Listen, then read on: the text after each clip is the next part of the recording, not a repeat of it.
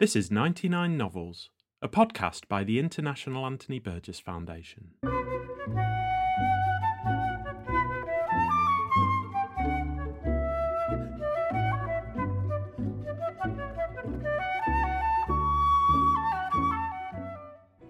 In 1984, the writer Anthony Burgess selected his 99 favourite novels in English since the outbreak of the Second World War.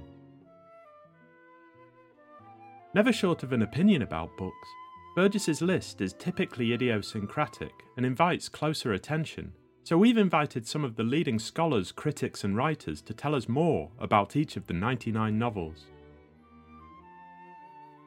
So read along with us as we explore a reading list created by one of the most original literary voices of the 20th century.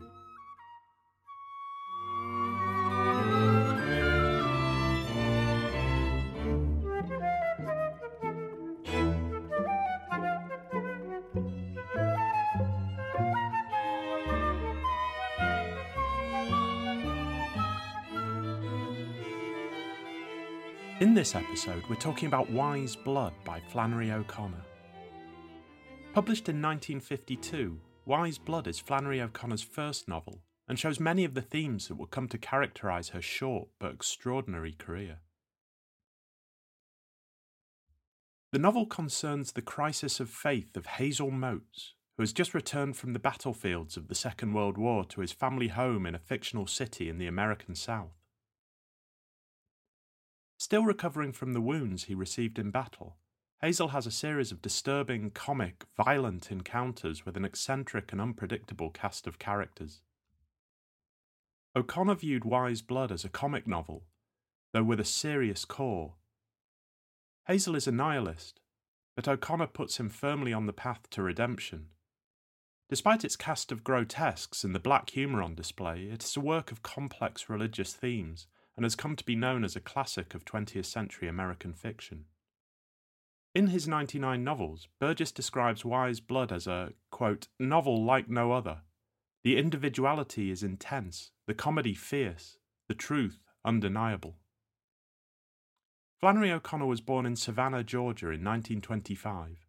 She studied at the prestigious Iowa Writers' Workshop at the University of Iowa, and though we are discussing her first novel, she became known as a short story writer most famously with the collection A Good Man is Hard to Find. Her second novel, The Violent Bear It Away, was published in 1960. Since her early death in 1964 at the age of 39, her legacy has grown. Her alma mater, Georgia College, opened the Andalusia Institute named after O'Connor's home in Georgia. The Institute supports scholarship into the works of Flannery O'Connor, nourishes writing and the creative arts, hosts public events and resources for readers, including video discussions of Wise Blood. You can find the link to the Andalusia Institute's website in the description of this episode. To discuss Wise Blood, we invited Alison Arant onto the podcast. Alison is Associate Professor and Chair of the English Department at Wagner College in Staten Island, New York. Her research focuses on the American South, African American literature, and women's literature. She has recently contributed to the collection Southern Comforts Drinking in the US South with her essay on black blues women, freedom and alcohol in the Prohibition South. Her most recent publication is Reconsidering Flannery O'Connor, which she edited with Jordan Colfer. This collection examines new theoretical approaches to O'Connor's work and interrogates established views of her fiction and legacy. It is available now from the University Press of Mississippi. The description of this episode contains all relevant links and a list of the books mentioned. Here's Will Carr of the Burgess Foundation, who spoke to Alison Arant in October 2021. Hi, Alison. Welcome to the podcast and thanks so much for joining us. Oh, thank you for having me. It's a pleasure to be with you. Um, we're, today we're going to be talking about uh, Wise Blood, Flannery O'Connor's fantastic 1952 novel, and well, and Flannery O'Connor more generally, because uh, she appears as one of Anthony Burgess's favourites in his selection, 99 novels. But before talking about him, I wondered if we could talk a bit about you. Perhaps you could tell us a bit about how you first encountered Flannery O'Connor and, and Wise Blood, and what were your first impressions of her work? Um, so I, I would I think the first time I read Flannery O'Connor was as an undergraduate student. Although I know I knew her name before that, I was kind of a a book nerd child and managed to worm my way into a book club with a bunch of adults. I was the only, I think I was 14 or 15 when they kind of let me in. And one of the uh, members of that book club, uh, well, they had read a book, they had read Wise Blood by Flannery O'Connor before I ever joined. And I remember that it was controversial, that the, the person who recommended it really loved it, and the rest of the book club hated it. And so I think my first kind of awareness of her was that she was something of a lightning rod. Um, which actually isn't a bad way, I think, to to really come to her work. I think in some ways that kind of divided response continues to be something I see among readers and scholars of her work. So, but I but later on, I know I read uh, her short story, "A Good Man Is Hard to Find," in a in a kind of entry level literature course in undergrad. And um, I think my response was kind of a combination of delight and shock and puzzlement. I think.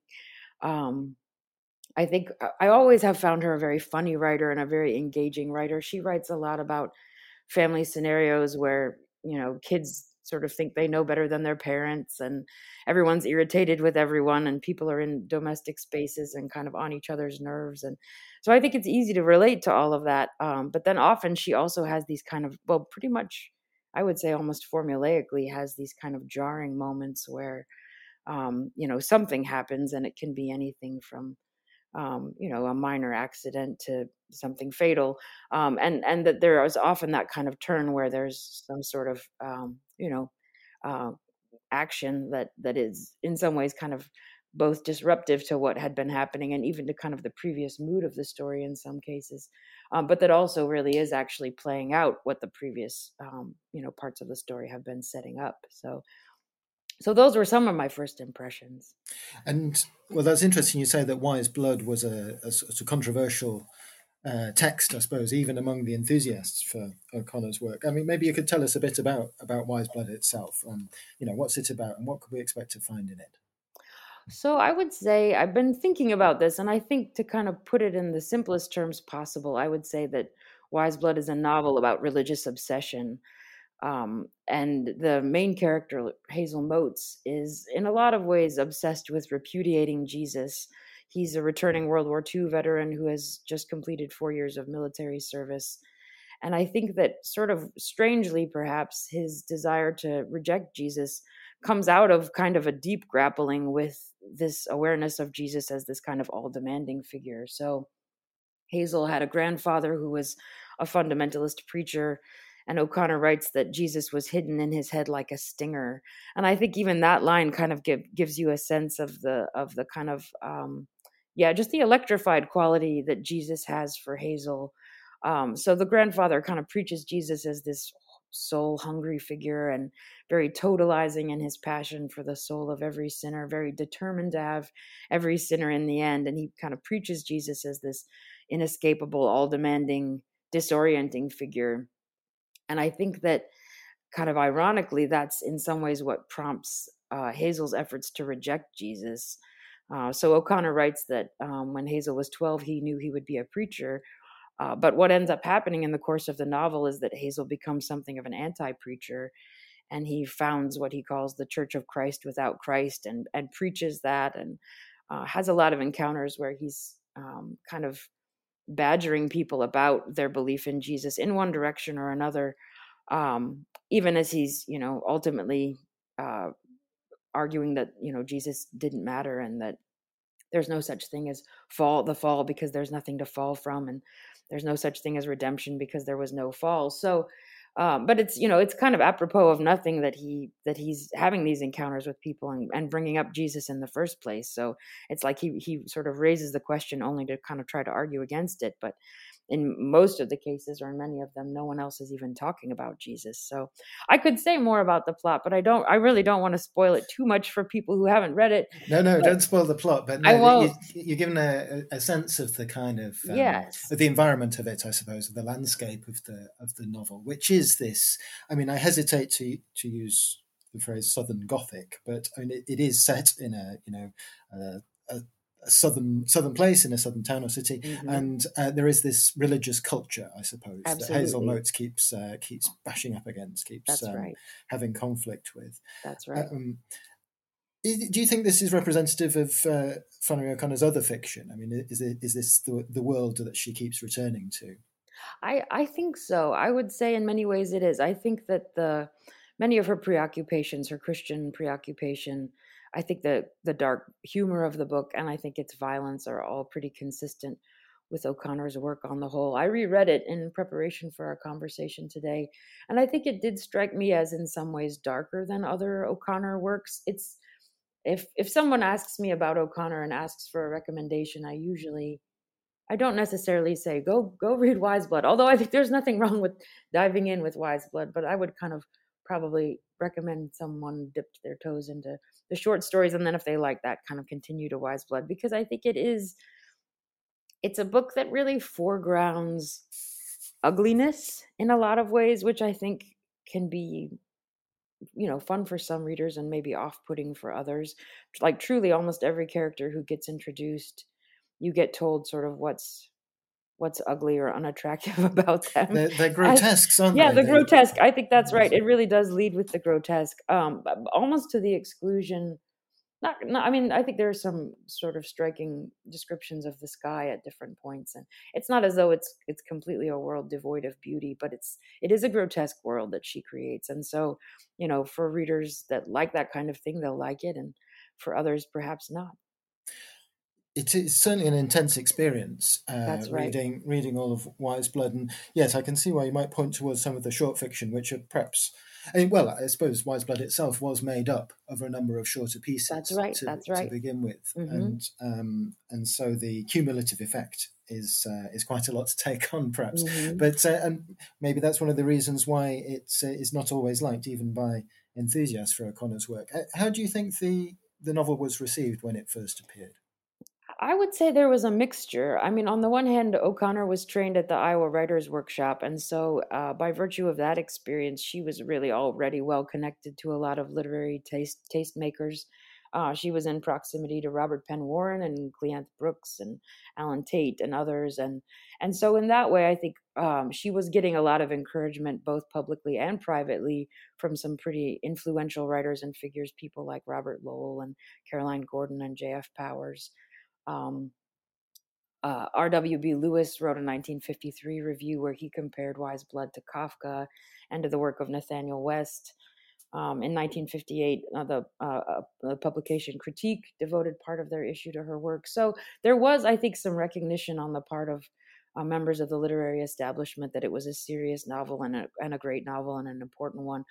On the other hand, I think probably closer to home for O'Connor there was a much more mixed response. Um, you can read in Jean Cash's biography about how it kind of horrified the locals in Milledgeville, where O'Connor was living at the time. And there are some pretty funny and kind of, you know, if you think about it from Flannery O'Connor's standpoint, maybe kind of sad anecdotes about how family members of hers would buy the book and send it to priests that they knew, and then they would go on to read it themselves.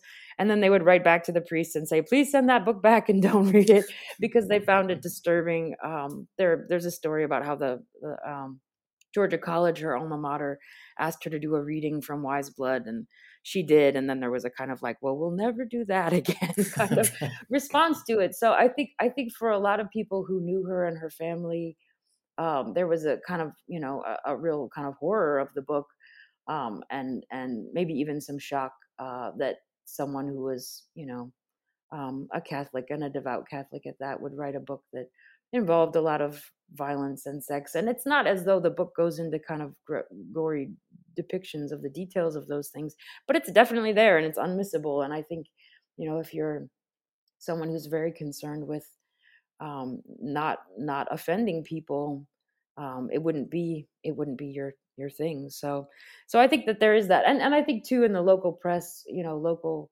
uh, newspapers and so on when they covered it would say things like, you know, what a promising, nice young writer, and we look forward to when she'll write about nice people, you know. So I think I think people kind of had a had a framework for thinking about maybe Southern white women in particular and the kinds of books they expected them to write, and this was not in that mold, and so. Um, I think even as the literary establishment did did kind of recognize it and praise it, um, there were people who felt you know offended and lost and kind of everything in between well, that it didn't stop her, of course. I mean, no. she um, went on to to write. Well, I mean, the short stories is what she's she's most known for, perhaps, or most immediately. I think for. that's right. Yeah. Um, and it seems I've been trying to find out uh, about Anthony Burgess's reading of O'Connor. It seems he did read quite a lot of it. He reviewed everything that rises must converge very positively in uh, 1965, mm-hmm. and um, he and obviously Wise Blood appears in his selection here. It's a, uh, she's a writer that he keeps coming back to. Um, and so by the mid 80s, when he's compiling his sort of overview of 20th century literature, I wondered what sort of reputation her novel and her other writing might have had by that point. Mm-hmm. Um, well, as I mentioned, you know, she was well connected um, in terms of uh, the literati. And so, you know, one of the stories that people mention sometimes is that when she was training at the Iowa Writers Workshop, she read uh, Understanding Fiction, which was edited by Robert Penn Warren and Cleanth Brooks. And um, they were both people she was connected to through the writer's workshop. And one of her own short stories was in the next edition. So she, in a lot of ways, you know, is is kind of embraced and and becomes a fairly canonical writer, uh, even in her own lifetime. Although uh, it's probably worth mentioning in case some people aren't familiar that she she did have a short life. She died at 39 um, from complications related to lupus. Um, and so, you know, I think I think you know even at the at the time when Burgess was reviewing um, everything that rises must converge. That's already a posthumously published work of hers because she passes away in 1964. So, um, so book length studies of O'Connor's work did begin to appear in the late 60s and 70s. And then I think the more work uh, came out. Mystery and Manners was published, which is a collection of her occasional prose that comes out in 1969 at the behest of her literary executors, Robert and Sally Fitzgerald. Then you have the publication of the complete stories in 1971, and that makes her short fiction available in chronological order. That also includes some of the short stories that were later turned into Wise Blood. Um, and then the Flannery O'Connor Bulletin is founded in 1972 at her alma mater, Georgia College. That publication eventually becomes the Flannery O'Connor Review, um, and so there's really already a pretty a pretty sizable um, you know critical conversation happening about Flannery O'Connor by the 70s and certainly by 1984 1979 John Huston makes a film adaptation of Wise Blood and that comes out. And so there's definitely I think um, you know a, a, a real readership for it both a kind of popular readership and a scholarly readership. Did the popular readership do you think um, come to terms with what Flannery O'Connor was doing because there are, you know, there's quite a lot of difficult stuff to deal with, um, not least the religious content, um, which is very foremost, I think, in, in Wise Blood. And indeed, Burgess describes Wise Blood as an essentially religious novel. And how far do you think people responded to that? And do you think that is, in fact, a, a good description of what she's doing?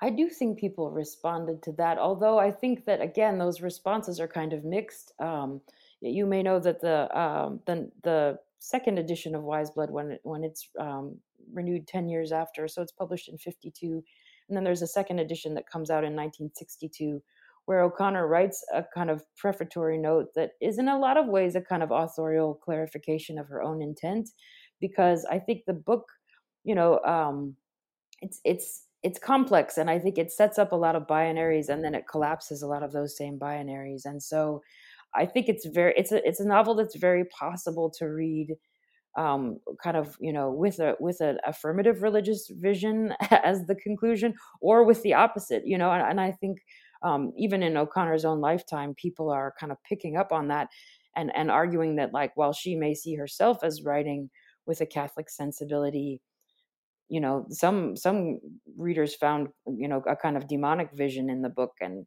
uh, John Hawkes wrote to O'Connor. He was a correspondent of hers and also a reviewer of hers, and ended up making the argument that O'Connor, despite her own stated Catholicism and her stated intentions, was more of the devil's party than not in her fiction, and kind of argued that it didn't even really carry out her own vision, that the book kind of did something different. And so I think it ends up attracting both kinds of readers. I think they're the people who who read it because of the depth and the seriousness with which it grapples with questions of faith. And then I think it's possible to read it um, kind of about the ways that religious obsession can can miscarry, can destroy lives, can um, you know just I guess the dangers of fundamentalism would be one way to to think about it and to read it. And then, you know, all kinds of people, punk bands, people like it for all kinds of reasons yes, and draw lines from it, take lines for their band names, for their song lines and so on. So I think I think uh, lots of people find lots of things to respond to, not all in in the kind of realm of what O'Connor herself would have identified herself as doing, but I think she would have liked that too. I think she was a serious enough writer and and, interested in having a readership that even kind of what Robert Donahoo has called heathen or misreadings, I think were not unwelcome for her. That's really interesting. That yeah, she does seem to um, allow for uh, well, a kind of openness of interpretation. Yes. Um, yeah, and it's interesting what you say about uh, some critics imagining she might somehow be of the, the devil's party because uh-huh. uh, Burgess himself was well, he's interested in these questions. I suppose his his novel Earthly Powers is very concerned with you know the possibility the possibility of the Pope perhaps uh, being an emissary of the devil, and uh, mm-hmm. uh, you know what that, what implications that might have yes. for the Catholic Church. Yes. And so it's uh, yeah, it's very much sort of grappling with similar similar material, maybe, but albeit in very that. different yes. ways. Um, Burgess does quote O'Connor very approvingly when she talks about her own work, and I'm going to say uh, read it out now. I think he's. Uh, she says that the fiction writer presents mystery through manners, grace through nature, but when the fiction writer finishes, there always has to be left over that sense of mystery, which cannot be accounted for by any human formula. And perhaps this relates to the open endedness that we were talking about. But I wondered if you felt that that statement captured some of what she achieves in her work. I do think so. I think, especially, that can be a fruitful way to read. I think that the best readings don't try to overly resolve that mystery or, um, you know, kind of um, murder to dissect. Um, I, I think that, unfortunately, um, there can be some critical impulses to do that at times. And I think O'Connor kind of creates a, a tricky scenario for readers because I think, on the one hand, her work can be so disorienting that I think a lot of readers can feel like they want some kind of guide or they want someone to explicate it for them. They know they've had a strong and powerful experience, and now there's the kind of what does it mean question. And I think that that interest rather than kind of actually grappling with the book can make us want to you know i mean take to the internet now or you know uh, figure out what other people have said it kind of resolve it for ourselves. Um, but i think i think in some ways to if if a reader has the sort of um, uh, presence of mind to sit and grapple that perhaps might be more fruitful. I think though it's it's been um, interesting to watch because i think o'connor in a lot of ways did more to explicate her own work and clarify her own intentions than a lot of artists will. And I think in some ways that has kind of um, it, I think it's had a way of of forestalling our engagement with mystery in her work because I think you know it can get really reduced to the formulaic, and I think that uh, a lot of a lot of critics in particular, not all, certainly there have been a number who have have um, you know kind of argued for that openness and and made wonderful and important inroads along those lines for a long time now. But I also think there can be a kind of tendency to think that because you can find essays and letters where she really kind of lays out her own understanding of what she was doing that that uh, you know you could eliminate some of that mystery or sidestep some of the discomfort that her fiction can give rise to but i would try to i mean it, may, it might be the, the teacher in me but i would try to argue argue hard for uh, the good of, of a deeper grappling than that to not kind of try to just quickly find a resolution or some sort of um, you know uh, explanation that says this is why this this is why this violence is actually grace and it shouldn't bother you or whatever to, i'm not kind of a you know i think one of the quick summations people often sort of offer for o'connor is that um, you know her her fiction is is doing um, kind of like transformation through through violence or uh, grace through violence and so you know i think even that can can be reductive in a way that although that's a kind of complex proposition um, i think even that can have a way of uh, forestalling our engagement with mysteries so i think she's i think she's right to, to name those dynamics but i i think that um, we ha- you know the best reading will sit with them rather than trying to um, resolve them.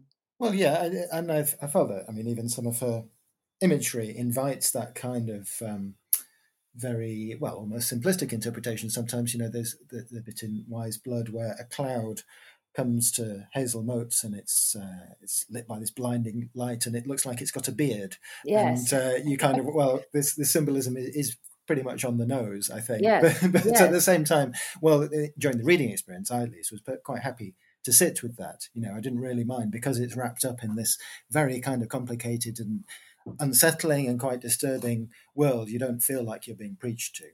Uh huh. I think that's right. Uh, I well, I certainly found that very exciting. Um, to read. Um, I wondered if we could talk about another thing that Burgess says, and indeed O'Connor says about Wise Blood, which is that it's a comic novel. And you've already mentioned that some critics identified Wise Blood as such on publication and compared it indeed to Kafka. I wondered if you could say a little bit about the comedy in the novel and perhaps in O'Connor's work generally, because it's quite unexpected, I think. I think that's true. I mean, I think I think there are some lines in the book that are funny in a straight ahead way and and would make almost any reader chuckle but i also think that um, on a kind of deeper level uh, a lot of the comedy in the book is dark comedy and i think um, it comes from an awareness that um, you know that that kind of laughter or a recognition of humor are in some ways sort of counterintuitively uh, logical responses to to pain, to tragedy, to um, kind of big questions, and even just to human foibles and ridiculousness. Uh, I mean, I think I think a lot of the comedy comes from irony and and the way that um, there's just a series of reversals. Hazel exists, I think, as a as a foil to a lot of other characters in the book um, and as a double to a lot of other characters in the book. And so some of the the comedy comes from that. But then there's just kind of straight ahead funny things, even some slapstick things. The book has a a person in a gorilla costume who shakes hands with people and um, you know, it's one of the kind of funnier the Gonga scenes. I think are some of the funnier scenes in the book. Um, but a, a lot of it. Uh, sorry. No, no, please. Well, I was just going to point out the the absurdity of it, yes, I suppose, because it's. Uh. I suppose when I was reading it, I found it so kind of unexpected, you know, discombobulating those kind of yeah, the gorilla. Yes, I think scene, that's right. Or Hazel again, I'm probably spoiling it, but uh, Hazel uh, disposes of one of his rivals by running him over in his that's car right. over and over again. Yes. it's kind of you know overkill. there's a sort of madness to it. Yes, I think that's right. I think that's right, and I think Kafka and and O'Connor are both really interested with in inter, interested in religious strangeness, um, and and um, you know, even though I think they're thinking seriously about it and taking it seriously, you can't help but recognize how absurd sometimes the claims of religion can seem from certain vantage points, even to the devout. Um, and so I think I think there's a way in which the books kind of lay that out, um, and I think you know it, it's both kind of serious and funny. And one of the words Burgess uses to, to describe the comedy is that it's fierce, which I thought was mm-hmm. quite an interesting word in relation to Wise Blood because, um, well, the hat that Hazel Motes wears throughout is described as a fierce hat. I think that happens five or six times. And um, he describes her life as having been fiercely lived. It just struck me as quite a luminous phrase, and I, I wondered if you felt it was a useful way of thinking about O'Connor as a fierce writer. I love it. I think that it's a, a, great way of thinking about O'Connor, and I think you could almost sort of pick your index of her ferocity. I think she's kind of ferocious on several levels. I would say, uh, as a writer and as a as a craftsperson, she was ferocious in revision. I think she rewrote Wise Blood over a five year period, and her drafts are available in the archives now. And uh, so some scholars pore over those and, and kind of look at how the work evolved, and there are lots and lots of drafts. And and she held herself to very high standards, and and um, that took a ton of work. So she was a disciplined writer and a serious and ferocious reviser. She took pretty serious feedback from other writers that she trusted, and she would really rework things um, based on you know the the input that she was getting. So I think that's one index. I think another index of her ferocity is the way that all the work that she did she did while she had lupus as i as i referenced which is a disease that had killed her father when she was a teenager. Um, and like all uh, chronic and degenerative conditions it was painful. It required ongoing treatment that had its own set of side effects and difficulties. So so she was doing all that work while she was experiencing a lot of pain and discomfort Uh, she ended up on crutches uh, at points in her life, and it caused a lot of swelling in her body. And so I think it takes ferocity to kind of continue to uh, sit and do your work while your body's going through a lot of um, uh, pain. So I also would, would highlight her ferocious wit. I think anyone who's had a chance to dip into her collected letters will find what a what a funny writer she is, and um, you know I think um, critical of herself as well as um, the people around her. But but I think not just that, uh, but but you know I think uh, loving too in a lot of ways. But um, uh, but but just a keen a keen observer and um, yeah, a, a, funny a funny personal writer too. I think. Um, I, I, certainly got the impression with this work and, and some of her others that it never rests. You know, yeah. there's no um, yeah. there's no let up. Yeah, and, I think uh, that's right.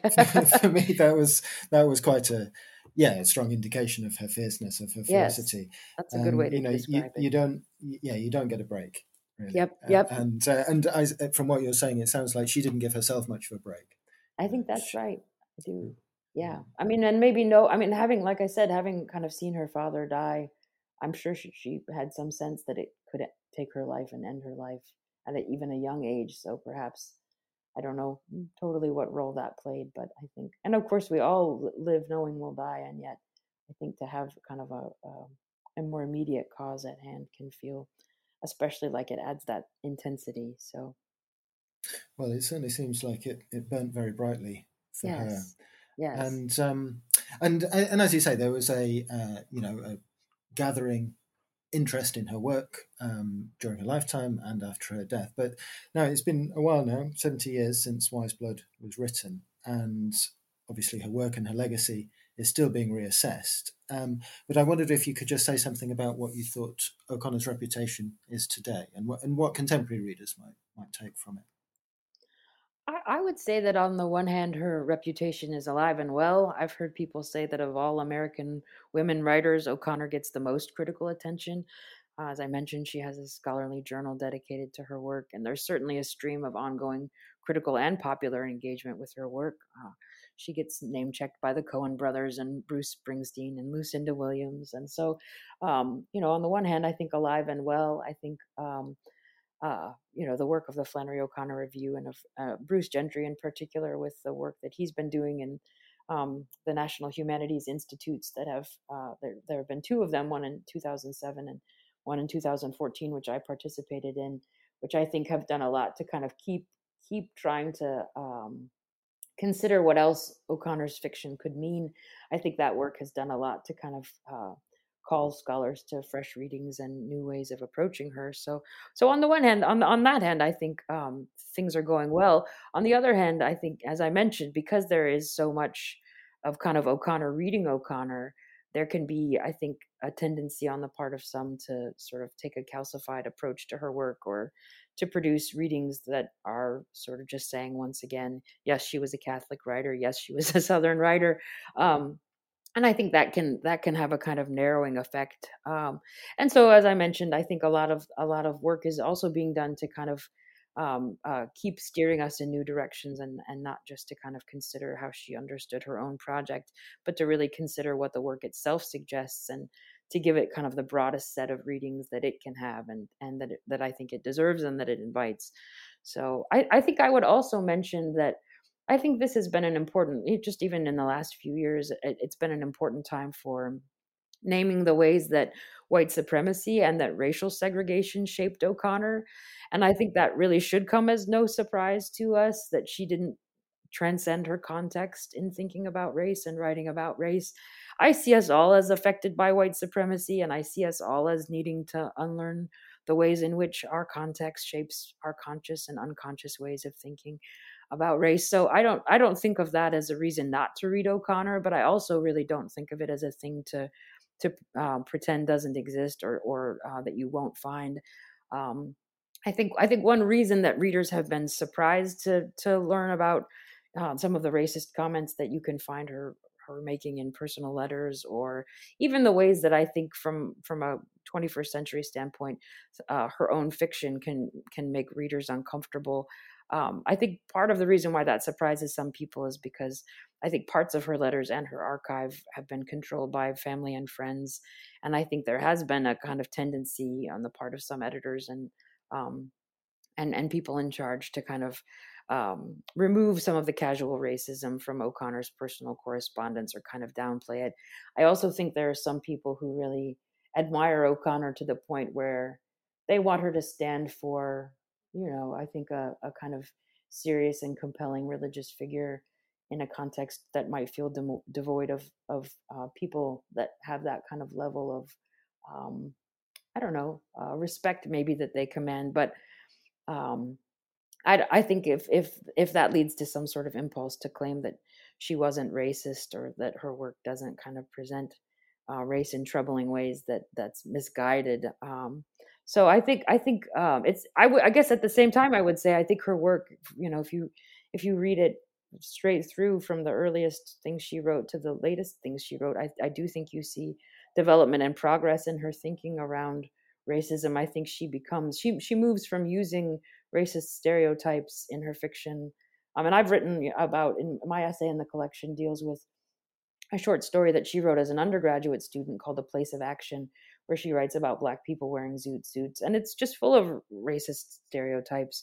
Um, so that's but that's also really early, and I think you know you can contrast that with um, her late fiction, which is I think uh, critical of of um, the racism of, of, white people, and uh, even kind of using that as the as the butt of um, kind of the the stories that she's writing and I think you can also see her recognizing the ways in which race is socially constructed and questioning that. So I think there's I think there is progress there and I think it's important to recognize that her thinking does what I hope all kind of serious people will do, which is you know keep examining themselves and keep keep growing. But um, but I'm troubled by by a by especially on uh, an impulse on the part of critics to kind of try to say she wasn't racist or explain it away or just say she's a product of her time as if um, those things kind of you know should should mean it it doesn't trouble us i think for some readers it's it's you know even the fiction itself and the way that characters in dialogue will use the n word and so on is such that they don't even care to engage it and i think on some levels i can understand why people would feel that way um, I, I still think her fiction has a lot of powerful things to offer. I would say it's still worth reading if you if you can if you are not put off by that. Um, I think I think um, one thing I would say or highlight, I guess, in terms of what her work has to offer, in uh, maybe especially to our moment, is that uh, it has, I think, an insider's critique of where religious faith can distort into destructive self righteousness, and I think that's rare. I think we so often think of kind of um, critiques of religion coming from the outside, but I think O'Connor is um, in the same way that she's fierce about a lot of things. I think she's fiercely critical of the church, but but as someone who loves it, not as someone who would say we're better off without it. And so, uh, I think you know the ferocity of her critique made some people again kind of question whether her fiction was really doing what she thought it was doing. But um, I think to kind of listen to that insider's observation about about um, the way that even kind of being a you know she writes famously a good man is hard to find and a, a story like that kind of takes this idea of religious goodness and shows kind of how even attempts to be good can be so kind of morally corrupting or distorting and that's profound that's i think complicated and and again kind of worth sitting with and worth struggling with. So those those are a few pieces that i would kind of highlight about her legacy thinking about it uh, at this at this vantage point well, that's great. Thank you for addressing those questions so directly, because uh, it's. I mean, none of this is easy, and I don't think Flannery O'Connor is alone. Actually, in, no, I think that's um, right. Yeah, in in this, um, that's but, right. You know, uh, there's, and it's clear to me at least that there's that there's every reason to continue to read her work, and I can I can see, you know, from our conversation and from what others have written about it, that you know, there's uh, there's plenty to unpack even now. Mm-hmm. Mm-hmm. Um, before we end, though, I I wondered. Well, I, as you know, in this selection, Burge, Anthony Burgess picked 99 of his favourite novels. Um, so we were wondering, we're going to ask everyone this: uh, what would the, what should the hundredth be? What would you pick if you could? Mm. Uh, my pick for the hundredth book would be *The Bluest Eye* by Toni Morrison, which was published in 1970. and I'll just highlight two reasons that that this one would make my list. I think um, the first is just the way that I think Morrison really re- refuses to dehumanize any of her characters. Even you know, it's it's a novel that also involves really difficult things. It involves incest and rape, and um, you know, a, a father who rapes his own daughter. And I think even in writing about that most difficult thing, um, Morrison never she she she insists that writers I think sit with um, how this father Cholly Breedlove uh, kind of became a person who would do this in a, in a really humanizing way without letting him off the hook I think at all but but without kind of turning him into a monster and I really admire that I think that that's you know how do you how do you kind of write about some of the most horrendous things that people can do to other people um, without kind of going into one ditch or the other um, so I, I, I, admire how she does that. I think I think there's a lesson in there for all readers, and um, you know, not in excusing it in any way, but also not in um, kind of turning it into a, a, reason to see someone as completely different from any, way we could see ourselves or anything that we could become. Um, so I think that's one kind of profound contribution that the that the book makes. I would say that the other uh, is just the way that it makes white ideology visible. I think I, I'm a white woman and I think that for me in my own um, kind of thinking through uh, questions of race, I think it's been a it's been a profound book. I never knew Toni Morrison personally, but I feel like she's been my teacher in thinking about how so many of the things that for me were just kind of part of life as a default or just the way things were uh, turn out to be pretty far from just the way things are, but are actually ways we've made things to be. So it's a book that that uh, kind of makes readers think a lot about beauty standards and the way that you know the blue eye of the title um, uh, shapes how the the main character, the young black girl Pecola Breedlove, how she sees herself and, and what she ends up wishing for her life. And um, so I, I think it's an amazing an amazing book on a lot of levels and a book I would recommend heartily to anyone who hasn't read it yet. Well, thanks, Alison. That's fantastic. And well, before I close, I just want to point towards your book, which is Reconsidering Flannery O'Connor, edited with Jordan Cofer, and that's with the University Press of Mississippi. Came out last year, and it's a right. fantastic, wide-ranging collection of new approaches to Flannery O'Connor. Uh, much to much to get into, I think, and uh, and it show, and it shows where well where O'Connor scholarship is is up to right now. Um, thank you so much for joining us, Alison. My pleasure. Thank you. It's great to speak with you. You've been listening to 99 Novels, a podcast by the International Anthony Burgess Foundation. Reconsidering Flannery O'Connor, edited by Alison Arant and Jordan Colfer, is out now from the University Press of Mississippi. You can find links to more information about Flannery O'Connor in the description of this episode. For more about Anthony Burgess and to find out how you can support the work of the Burgess Foundation, visit www.anthonyburgess.org. The theme music is Anthony Burgess's Concerto for Flute, Strings and Piano in D minor. It's performed by No Dice Collective, who can be found online at nodicecollective.com. If you'd like to join the conversation and choose your 100th novel to add to the list, you can use the hashtag 99novels on Twitter. If you've enjoyed this episode, why not leave us a review and subscribe wherever you get your podcasts?